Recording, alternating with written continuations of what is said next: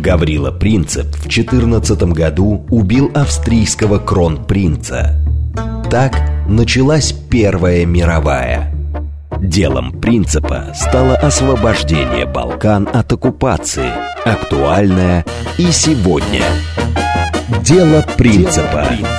Авторская программа политолога Олега Бондаренко о современных Балканах и Европе. Дело Принципа. Программа предназначена для лиц старше шестнадцати лет.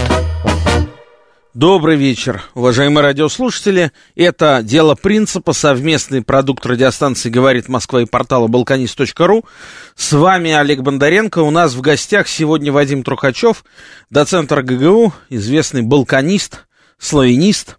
И говорить мы будем о том кризисе, который чуть было не грянул сегодня в Косово, о новом правительстве Сербии и о решении президента Сербии отменить гей-парад. Как ни странно, все эти три вещи довольно сильно между собой связаны. Начнем, конечно, с Косово. Итак, в начале первого августа правительство самопровозглашенной республики Косово объявило о том, что э, собирается в одностороннем порядке изменить правила въезда на территорию республики. И что теперь нужно будет обязательно получать косовские удостоверение личности и косовские э, автомобильные номера. Естественно, косовские сербы, которые там живут на севере края, выступили категорически против этого, начали строить баррикады. Э, в ответ начал применяться албанский спецназ Росу из Приштины. Очень быстро пролилась кровь, прям невероятно быстро. Тогда за считанные часы уже было несколько раненых.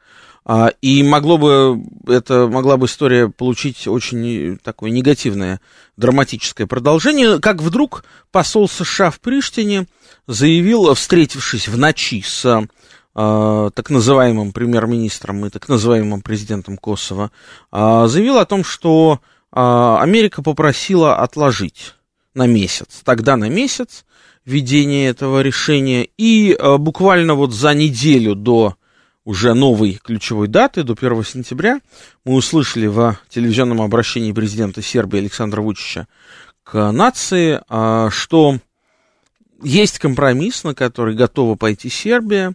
Сербия готова впускать на территорию своей страны граждан через административную границу Косово с косовскими удостоверениями личности в ответ на то, чтобы...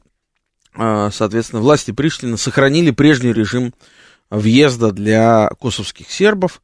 И вот сегодня, по состоянию на девять вечера по московскому времени, первого сентября, эти договоренности оказались реализованы. И никаких новых а, провокаций на границе не случилось, несмотря на то, что в последние дни... Как с одной, так и с другой стороны проходили различные активные военные приготовления.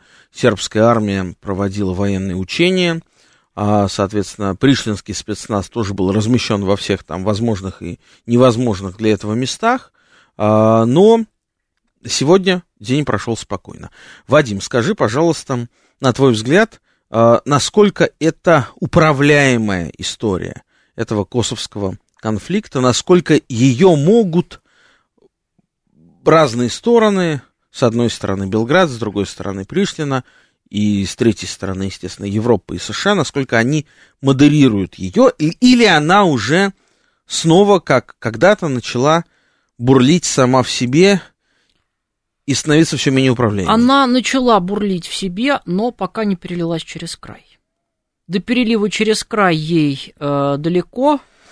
И в этом смысле коллективный Запад и в лице США, и в лице Евросоюза, и я бы здесь главным образом отметил Германию как главного спонсора так называемого Косово. У них пока сохранились возможности держать власти так называемого Косово под хотя бы относительным контролем. Власть в Приштине, она совершенно управляема. Учитывая, что... Она на восемьдесят, бюджет Косово на восемьдесят процентов это вливание со стороны Евросоюза, а тут главные доноры это Германия, Австрия, Голландия, в меньшей степени Франция. Естественно, что э, спонсора э, не послушать э, власти так называемого Косово не могут. Им, конечно, хочется, можется, но их одергивают. Кроме того, ну, для них эта история напом... больше напомните себе, как кажется, нежели чтобы вот сейчас взять и перегну... куда-то там перегнуть палку. По большому счету, историю с Северным Косово, из-за чего, собственно, весь сыр-бор сейчас и случился, могли бы решить уже давно, и даже ныне официальный уголовник, а ранее премьер-министр и так называемый президент Косово Хашим Тачи даже был готов провести обмен территориями. А что тогда помешало, кстати? Я напомню нашим радиослушателям, что буквально года три-четыре назад активно обсуждался, и в том числе в Белграде, проект так называемого... Э, обмена. Так, не, не, не, та, нет, там слово было не просто обмен, разграничение. Разграничи... Разграничение разгранич... Косово. Разграничение, разграничение Косово, Косово, по которому районы, где проживают сербы, вернулись бы под контроль Белграда, в обмен на то, что дв- две албанских общины, где почти не осталось сербов, физически уже, на юге Сербии, они бы перешли под контроль Приштины, при этом никто бы никого не, не признал, как, да, и прежде. как и прежде. Но контроль бы де-факто, контроль де-факто бы перешел. А... Что помешало? Одно имя достаточно назвать — Ангела Меркель. Она лично этому помешала. То есть настолько на самом деле Германия управляла этой историей, этим конфликтом. Просто Меркель... Э, да Американцы при... же были готовы, как будто, нет? Администрация Трампа на тот момент, да, была готова, но Меркель э, встала в позу. Э, Курц, тогдашний канцлер Австрии, был готов. Но именно э, госпожа Меркель встала в позу. Она боится, что это создаст прецедент э, изменения границ в Европе. Поскольку угу. Германия считает Косово признанным государством, это прецедент изменения границ, а этого смертельно боятся. Меркель как гарант э, стабильности в Европе, а, и немецкие власти в целом как гаранты стабильности в Европе, этого просто смертельно боятся, что тогда начнется цепная реакция, и тут возникнет, и там возникнет. Хорошо, Меркель больше нет, но и плана этого больше нет, так? План остался. Но отношение немецких властей к этому пока не поменялось. Угу. Что касается американцев, то сейчас находится у власти сербофоб Байден. Я не случайно употребил это слово, потому что это был один из, будучи сенатором, нынешний президент Байден был одним из главных вдохновителей бомбардировок Сербии в девяносто девятом году. Во многом расчет албанцев строился на том, что наш человек и, и просто сербофоб сейчас сидит в Белом доме. Но Байден не в самой лучшей форме и, в общем, сейчас не до них. Поэтому эту историю американцы готовы отдать на откуп немцам и англичанам. Хочу напомнить, что у нас работает смс-портал для ваших сообщений по номеру плюс семь девятьсот двадцать пять сорок восемь девяносто четыре восемь.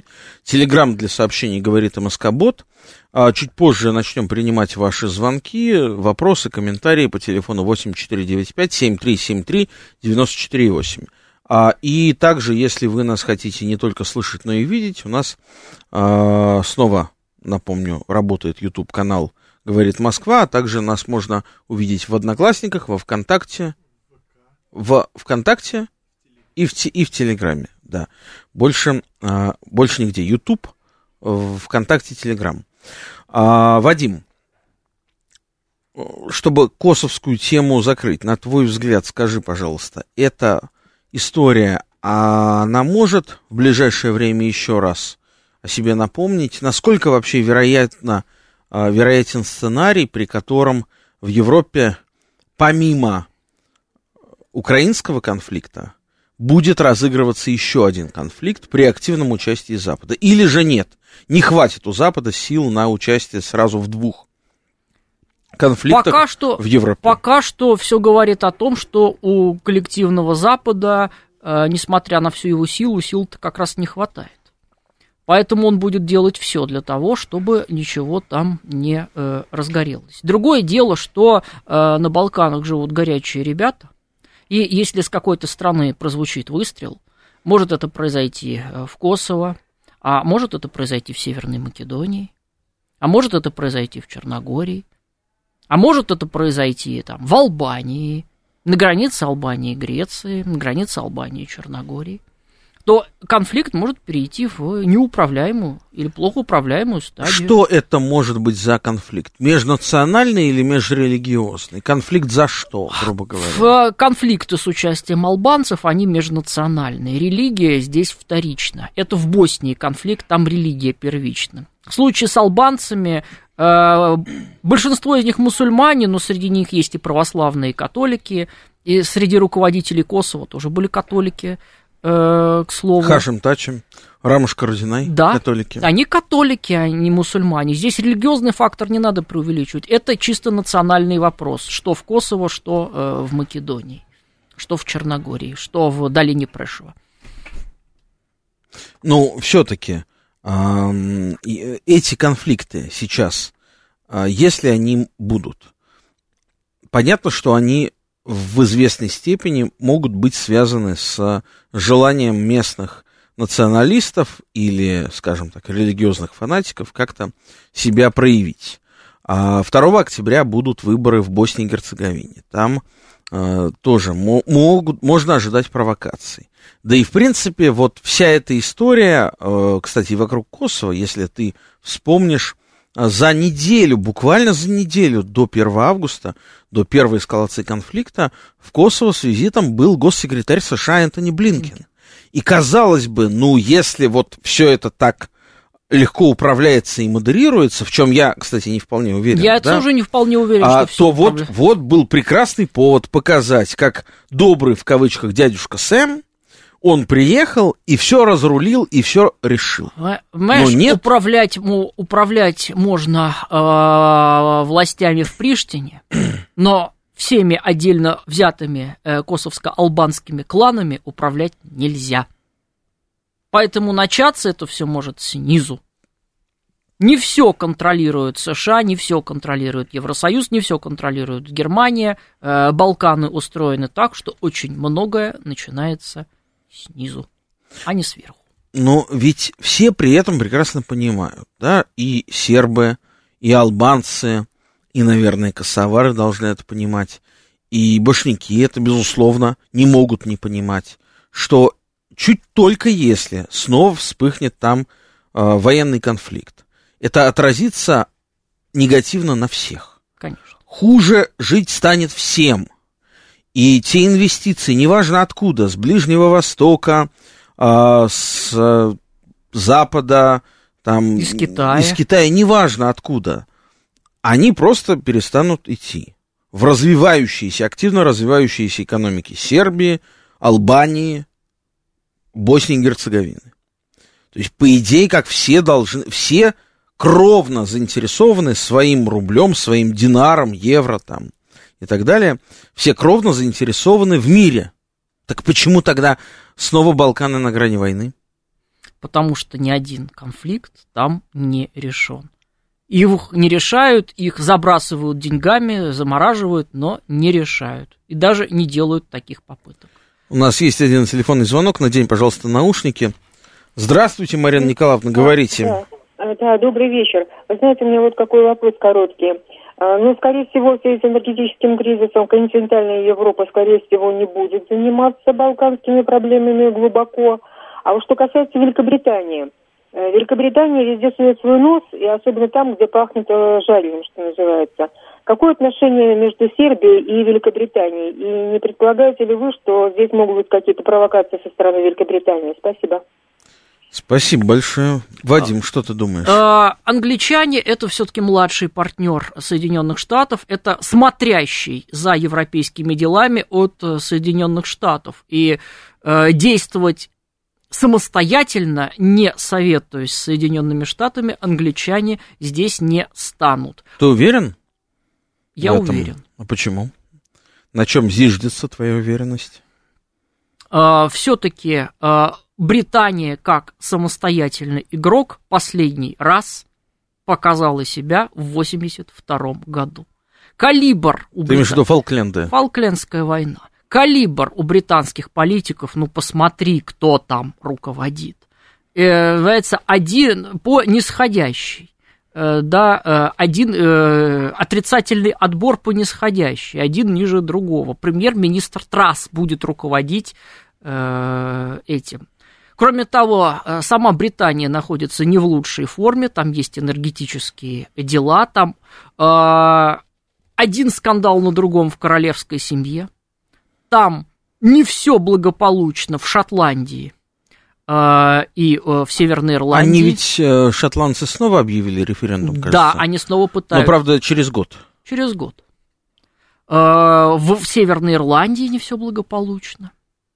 Поэтому здесь есть чем заняться. Конечно, англичане любят переводить стрелки и что-нибудь где-нибудь устроить, но все-таки преувеличивать роль и возможности Британии, тем более как самостоятельной величины, я бы не стал. Безусловно, Британия остается важным игроком, но она действует в тесной связке со своими американскими партнерами. Это тесная англосаксонская связка, где Британия главным образом играет роль смотрящего. Да, она предлагает решения, она в известной степени может повлиять на американскую политику, она в известной степени может повлиять на то, чтобы Америка на что-то дала добро им действовать, но э, все-таки и англичане настолько увлечены Россией, мало того, главную роль, они просто главную роль играют во всей нынешней истории, если брать с западной стороны, что сил на все сразу у них просто не хватит в их нынешнем виде. Ну, хорошо. Так, у меня есть свое мнение, я им поделюсь чуть позже, пока приму еще один телефонный звонок. Михаил, так, Михаил не дозвонился, вы можете нам перезвонить. Тогда поделюсь своей точкой зрения. А, начну с Украины. Как известно, последние месяцы Зеленский и его окружение, они все больше ориентировались именно на советы из Лондона, а не на советы из, из Вашингтона. А более того, там в какой-то момент даже возникла, так сказать, конкуренция этих советов, и пока советы из Лондона звучат громче. Во-первых. А во-вторых, исходя из моего скромного опыта присутствия на Балканах, Лондон там играет очень серьезную и абсолютно независимую это роль. Это не советы из Лондона, а советы от определенной группировки в англосаксонских элитах, которые присутствуют как по одну, так и по другую сторону океана. Соединенные Штаты, увлекшись разборками с Китаем, во многом англичанам э, дали карт-бланш, дали на, карт-бланш, да. на действия в Европе. И этим главным образом объясняется э, ведущая роль Британии в украинской истории. Михаил, вы дозвонились? Да, здравствуйте. здравствуйте. Слушайте, всю жизнь задавался вопрос, ну так, с девяносто шестого, то есть лет двадцать пять. А, а скажите... А там вообще вот, например, в такой замечательной стране, как Албания, так сказать, значит, а там вообще какая-то экономика-то есть, вот у них там... Ну, вот, как-то же они как-то... живут, не, не, не, вот, не, вот ши... вы, не шишками же знаю, питаются. Я... Вот хочется верить, но вот хочется понимать, все-таки на базе чего, и какие ресурсы, и, так сказать, вот какие там экономические противоречия, и вообще за счет чего они живут. Вот, ну, за счет чего живет Сербия, я примерно понимаю. За счет чего живут вот эти остальные, так сказать, государства там рядышком, Македония, там, та же самая Албания, там, да, так сказать. Ну, вот. Вы знаете, Михаил, ну, они, кстати, живут приблизительно за счет того же, за счет чего живет и Сербия. А, мой а, гость, уважаемый, меня поправит. Прежде Поправит. всего, во, все, во всех смыслах, это транзит. Транзит в широком Знаете, вот представлении. Транзит, транзит, транзит там, так сказать, у Македонии, у Албании большого нету. Ну, тем не менее, они составляют какую-то часть на пути большого транзита в Европу. Они составляют некую, некую цепь. Откуда, а откуда тогда транзит там, я не очень понимаю. С востока же, на запад, через Грецию. Это транзит всего, транзит а, там, китайских товаров, транзит энергоресурсов, транзит всего с востока на запад. Да, и... транзит-то этот с востока на запад в Гамбурге и Роттердаме весь. А... Нет, вы ошибаетесь, вы ошибаетесь, нет, не в Гамбурге и не в Роттердаме. Ну, то есть, хорошо, я могу перечислить штук пять а, трубопроводов, которые проходят через Балканский полуостров, а, не считая... Я имею в виду две страны. Вот именно, ну, они, они составные части, они составные части, а дальше, да, конечно, сельское хозяйство, А, ну, там, да. Это какая-то, какая-то промышленность, которая осталась где-то вот со времен Югославии. Ключевое, ключевое слово. Ну, какая-то. Послушайте, впрочем, может быть, даже где-то лучше, чем в России, где было может просто быть, все уничтожено а, с советских а времен. А скажите, пожалуйста, ну, все-таки, так сказать, какие там экономические-то интересы мировые есть? Или вот, вот, вот я не могу этого понять, я действительно этого не знаю. Я никогда там тем регионом не занимался. И ну, экономические интересы мировые, самый главный мировой интерес всех игроков, включая Россию, это ключ к Европе. Вот взял, вставил этот ключ, завел, и Европа начала трястись.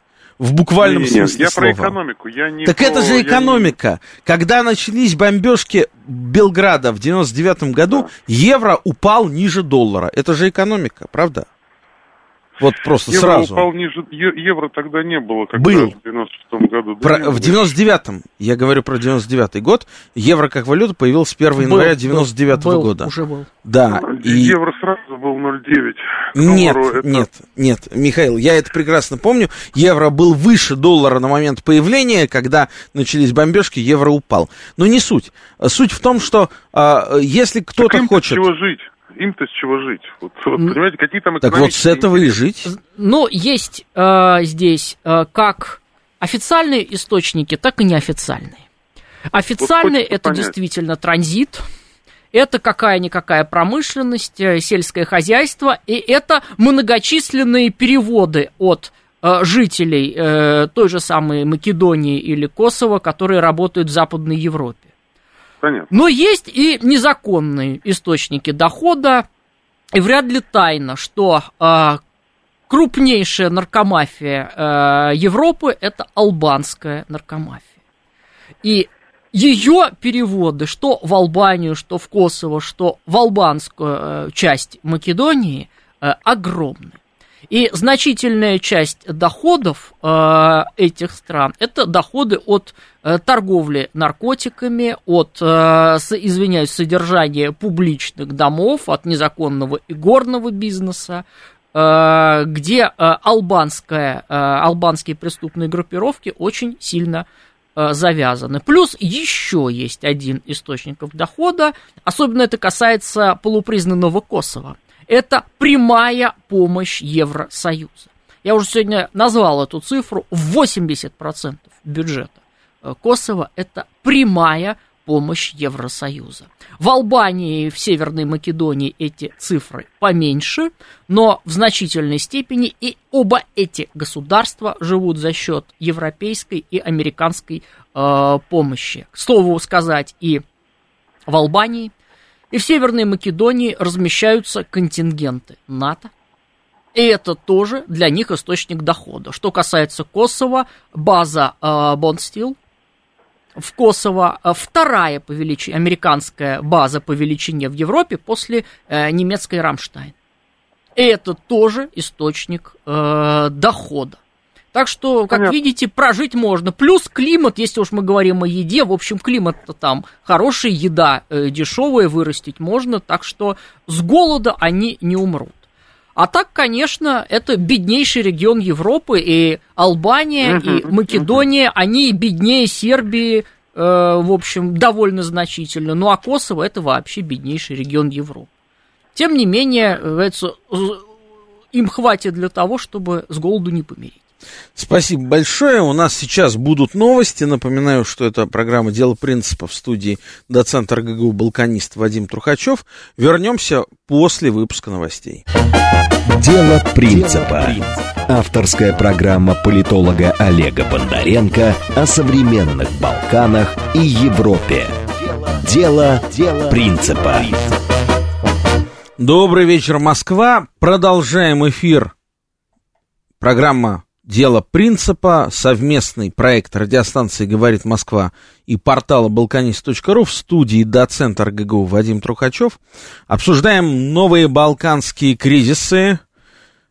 Прежде чем перейти к новой теме, у нас есть еще один звонок нашего постоянного радиослушателя. Ростислав, здравствуйте, говорите, вы в эфире.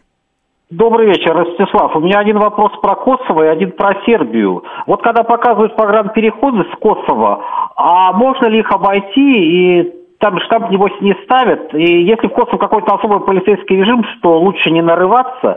И второй вопрос. Вот Горбачеву мы, слушатели, могли бы сказать спасибо, что «Говорит Москва» как радио «Свобода слова». Только кому слушатели могут сказать спасибо за наши негуляние под Эйфелевой башней теперь. За, а за вот, что, интересно, простите, не, не понял. Ростислав, повторите. А. За что спасибо? Мы могли бы сказать Горбачеву спасибо за, говорит Москва, как радио «Свободы слова», ну, как продолжение гласности. Угу. А вот интересно, кому мы, слушатели, слушатели могут сказать спасибо за наше негуляние под Эйфелевой башней теперь. Вот это интересно. По какой башне? Вот... По Эйфелевой. По Эйфелевой. Да. Понятно. Мне... Какое отношение в Сербии к Михаилу Горбачеву было тогда и сейчас? Что выделяли? Десталинизацию или что-то другое? Угу. Спасибо. Спасибо большое. Ну, ну, наверное, с конца. Нач- на- начнем с конца. Да. В Сербии к перестройке отнеслись настороженно. Отношения между Горбачевым и Милошевичем не сложились. Как и отношения между Милошевичем и Ельцином. Как и отношения между Милошевичем и Ельцином. К слову, если уж говорить о той большой Югославии, то э, наибольшей симпатии к перестройке высказывал первый президент Словении и последний коммунистический руководитель Словении, он же Милан Кучин. Угу.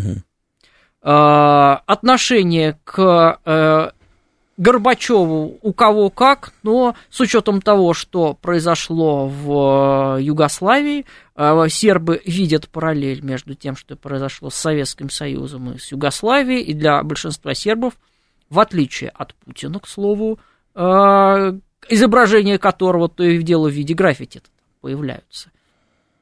К Горбачеву и к Ельцину там отношения, особенно к Ельцину, конечно, но и к Горбачеву там отношение не самое лучшее, скажем так.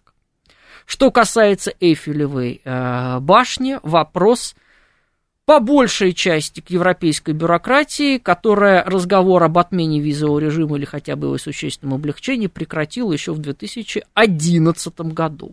К слову сказать, в две тысячи девятом она отменила визы для Сербии, в две тысячи десятом для Албании и Боснии. А вот с Россией визовый разговор об облегчении визового режима прекратился одиннадцать лет назад. Что самое смешное, для жителей Косово нужны визы в Евросоюз. Да, вот для жителей Косово нужны визы в Евросоюз, потому что пять стран Евросоюза Косово не признают. А еще приму один звонок. Сергей Алексеевич, здравствуйте. Добрый вечер. Вот ситуация вокруг Косово, несмотря на сегодняшнее затишье, такова, что в совсем недалекой перспективе, вероятно, может стать силовой сценарий.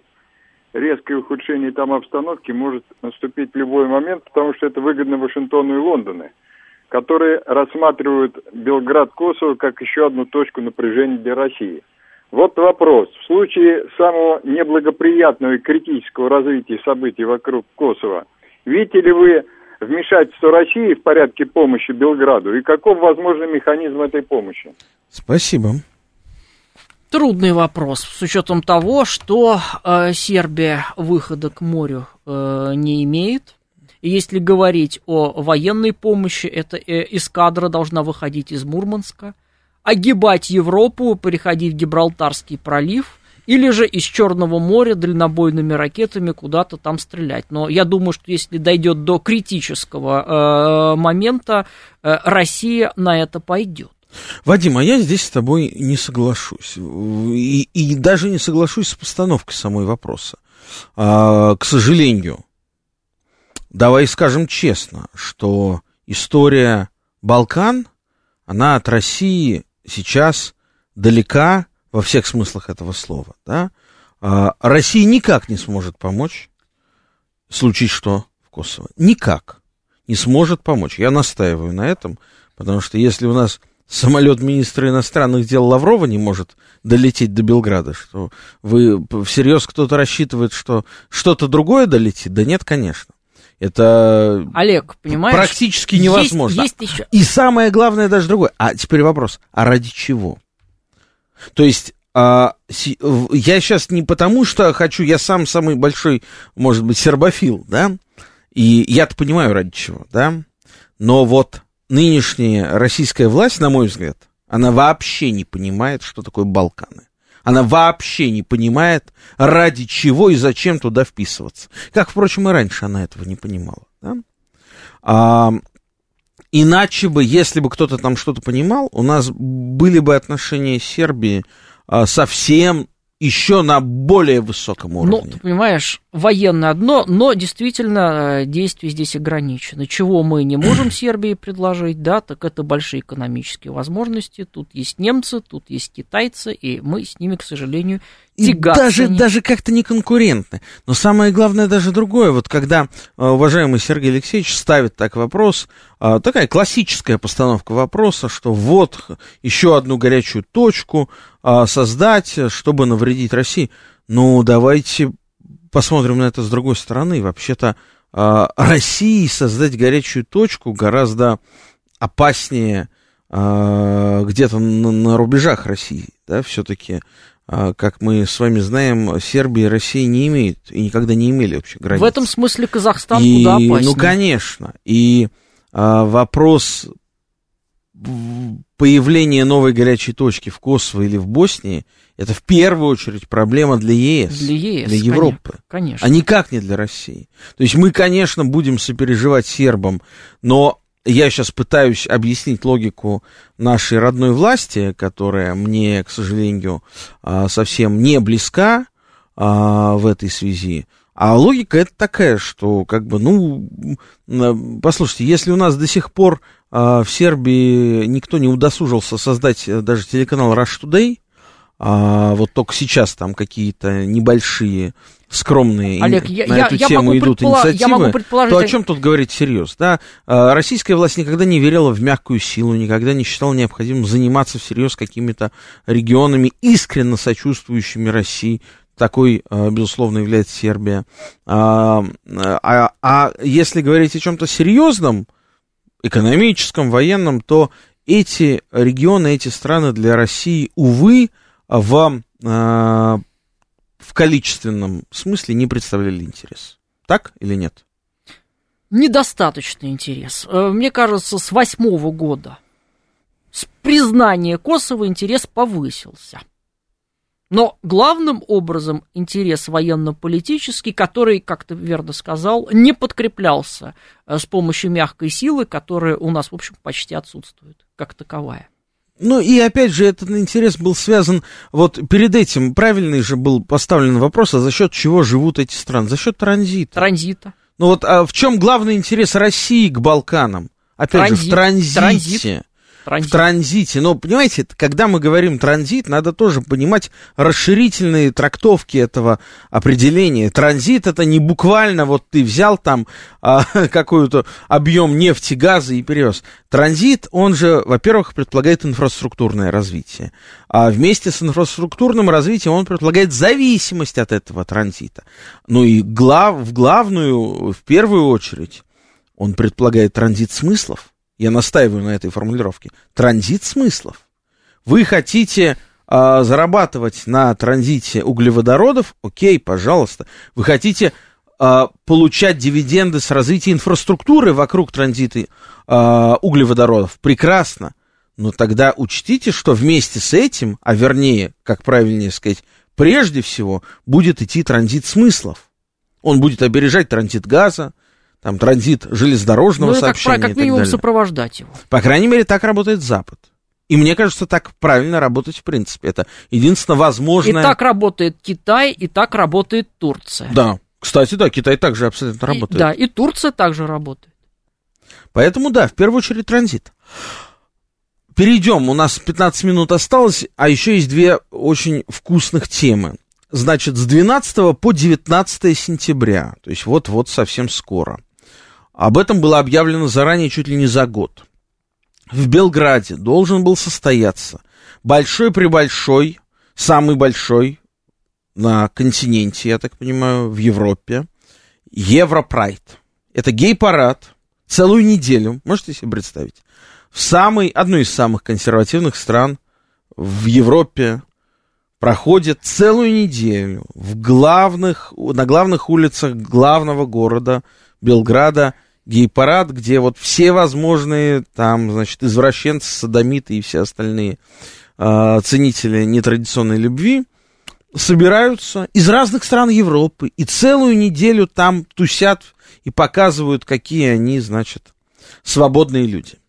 Все это на глазах глубоко православных, глубоко верующих сербов э, в окружении, значит, классических, э, классической православной архитектуры и всего прочего. И вот, кстати, до того, надо признать, были попытки проведения гей-парада в Белграде, они были успешными, некоторые даже из них так официально охранялись, хотя, конечно, там были и нападения, и огромные протесты это вызывало, но тогда это было так разово, скажем так, один день, ну, там, буквально, да, на два часа, а здесь предполагалось целую неделю. Естественно, вся сербская общественность была в глубоком возмущении.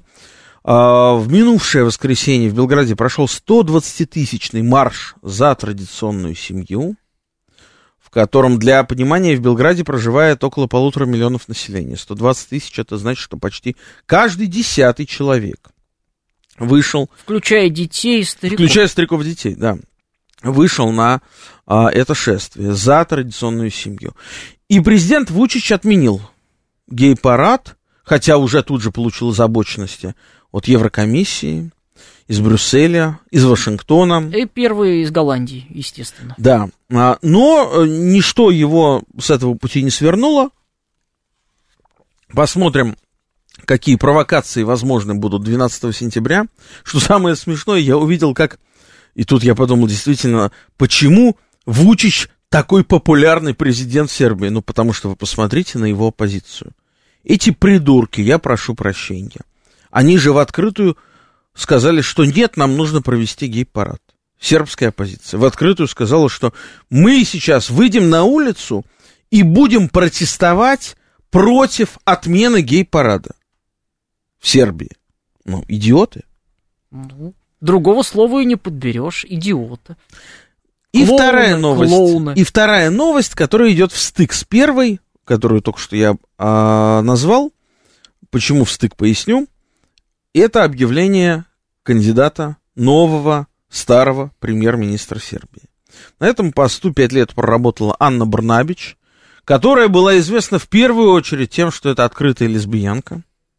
Какое-то время назад она стала, в кавычках говоря, папой. То есть, я не, не знаю, кто там родил, но, в общем, появился в их семье, в кавычках, не семье, конечно, это не семья, а ребенок. Надо, конечно, посочувствовать этому детенышу только. Но, в общем, Ана Брнабич осталась на посту премьер-министра Сербии. Сказать, что Ана Брнабич влияет хоть на что-нибудь... Нет, говорящая голова. Вообще нельзя, даже она говорящей головой не является. Это вот, ну, уровень секретаря, не знаю, ну, секретарь президента, может быть, по уровню влияния на, на одной позиции с Анной Брнабич вот находится. Эти две новости, объединяя, очень хорошо показывают умение президента Вучича сидеть на разных стульях. Ну, то есть, да, когда при этом вначале он объявил о том, что Брнабич остается как премьер-министр, Министр? а потом Только... через десять минут он объявил об отмене гей-парада. От отмене гей-парада. В данном случае э, пилюлей для Евросоюза и для наиболее влиятельного его политика, премьер-министра Голландии Марка Рюта, э, является как раз назначение, переназначение э, госпожи Брнабич. Значит, э, притеснения э, секс-меньшинств в Сербии нету. С другой стороны, поскольку общество в Сербии консервативно, то Вучич не может не учитывать его настроение, а раз уж сто двадцать тысяч вышли, отменил. И Евросоюзу он может предъявить. Ну, посмотрите, у меня же сто двадцать тысяч в полуторамиллионном городе вышло протестовать. Ну, вы хотите, чтобы э, у нас было побоище? Ведь эти, именно этим и закончится. Грубо говоря, сначала он поставил галочку, э, что... секс-меньшинство в Сербии никто не притесняет, смотрите, у нас премьер-министр лесбиянка. А потом уже он объявил об отмене гей-парада. Собственно говоря, основная роль госпожи Брнабич служить такой витриной того, что Сербия и хотя бы делает вид, что идет в правильном с точки зрения э, Западной Европы направлений. Это удобный аватар для общения да, со да. всеми еврочиновниками, всеми еврочиновниками, которые вообще ни на что не влияют.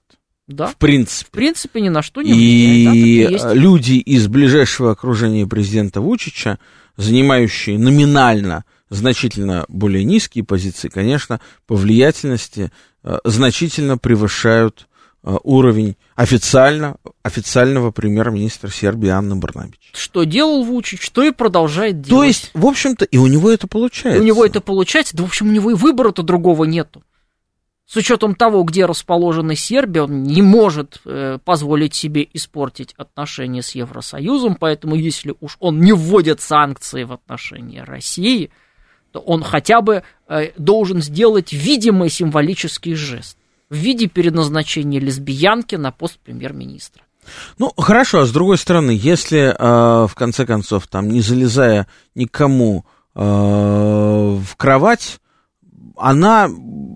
Я, я даже так скажу несколько слов в ее защиту. За эти пять лет она э, не особенно нигде никак... То есть, грубо говоря, она бы не, не подпала под закон Российской Федерации о, значит, а запрете пропаг... пропаганды среди, да, среди несовершеннолетних. Она вообще никак ее не пропагандировала совершенно. То есть, ну вот, если ты не знаешь, ну, может быть, ты догадаешься как-то, а может быть, не догадаешься. То есть, человек для понимания никак себя особенно не выдавал, вел себя довольно скромно, там что-то где-то выступал и говорил какие-то вещи, которые нельзя назвать ни пропагандой, ни традиционных отношений, ни даже прозападной пропагандой. Потому что мало того, что она открытая лесбиянка, она же до того работала в самых таких а, ультра-атлантических, прозападных некоммерческих организациях в Сербии, но нет. И в вопросе Косово она занимает совершенно такую же позицию, как и Вучич, что Косово — это Сербия, и все. То есть во, во, во всем остальном-то очень-очень даже так спокойно себя ведет.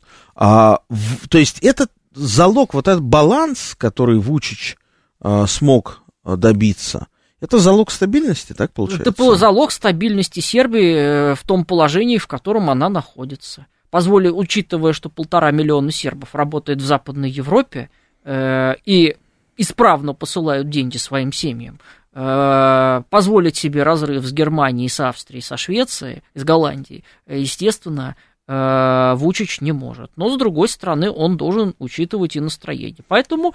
Вот так он себя ведет. А вот нам радиослушатель в Телеграме задает вопрос. Сейчас я отвечу, тут я увидел несколько вопросов.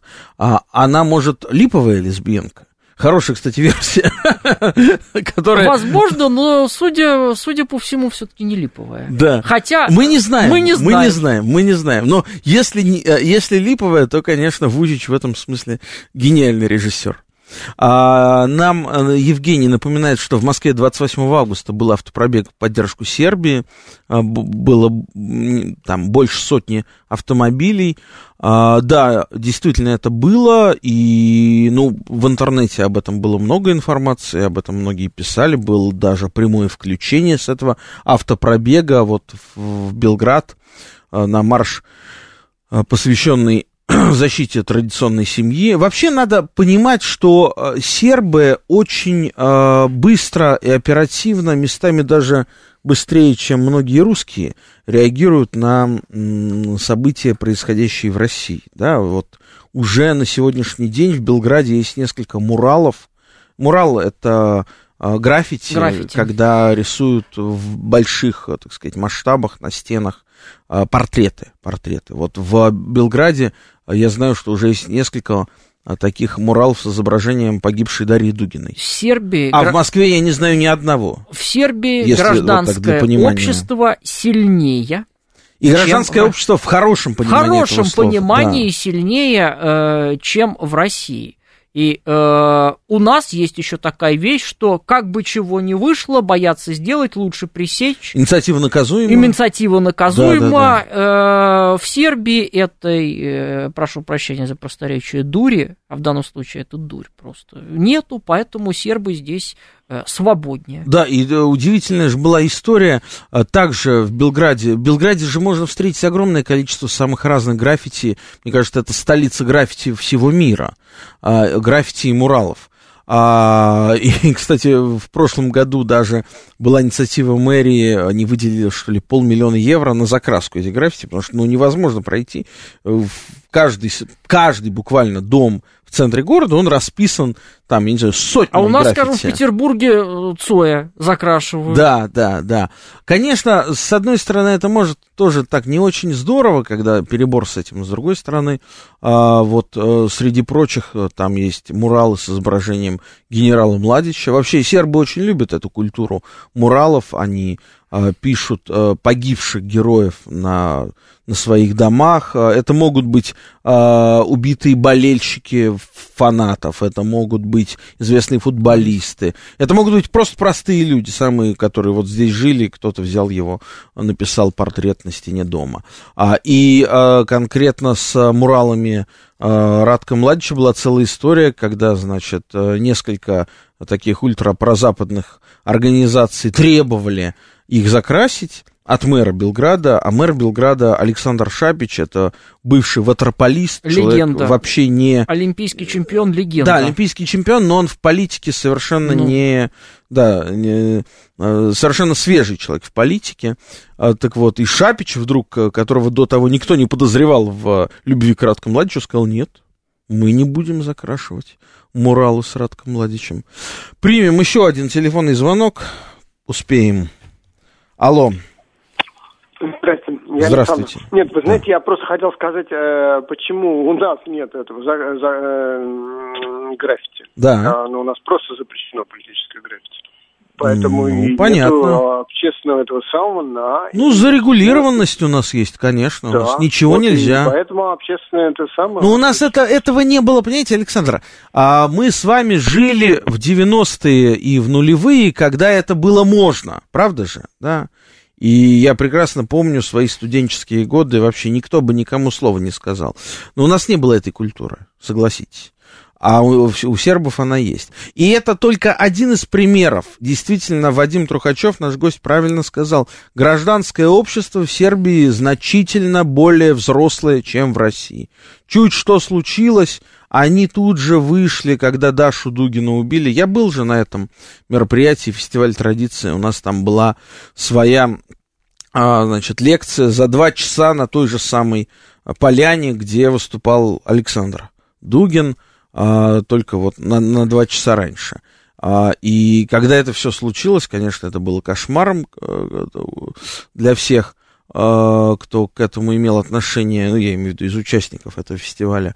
Но на следующий же день, прям с утра, начали там где-то свечку запалили, сделали место для поминовения, цветы, муралы, все.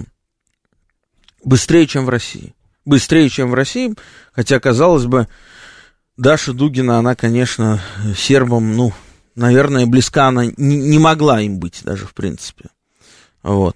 Но э, это любовь, э, это понимание, что случилось что-то страшное для русских братьев, и нужно их поддержать. Оно сыграло очень важную роль и играет всегда такую важную роль, поэтому сербы невероятно следят за событиями на российском Западном фронте, вот, и переживают, когда на этом Западном фронте без перемен.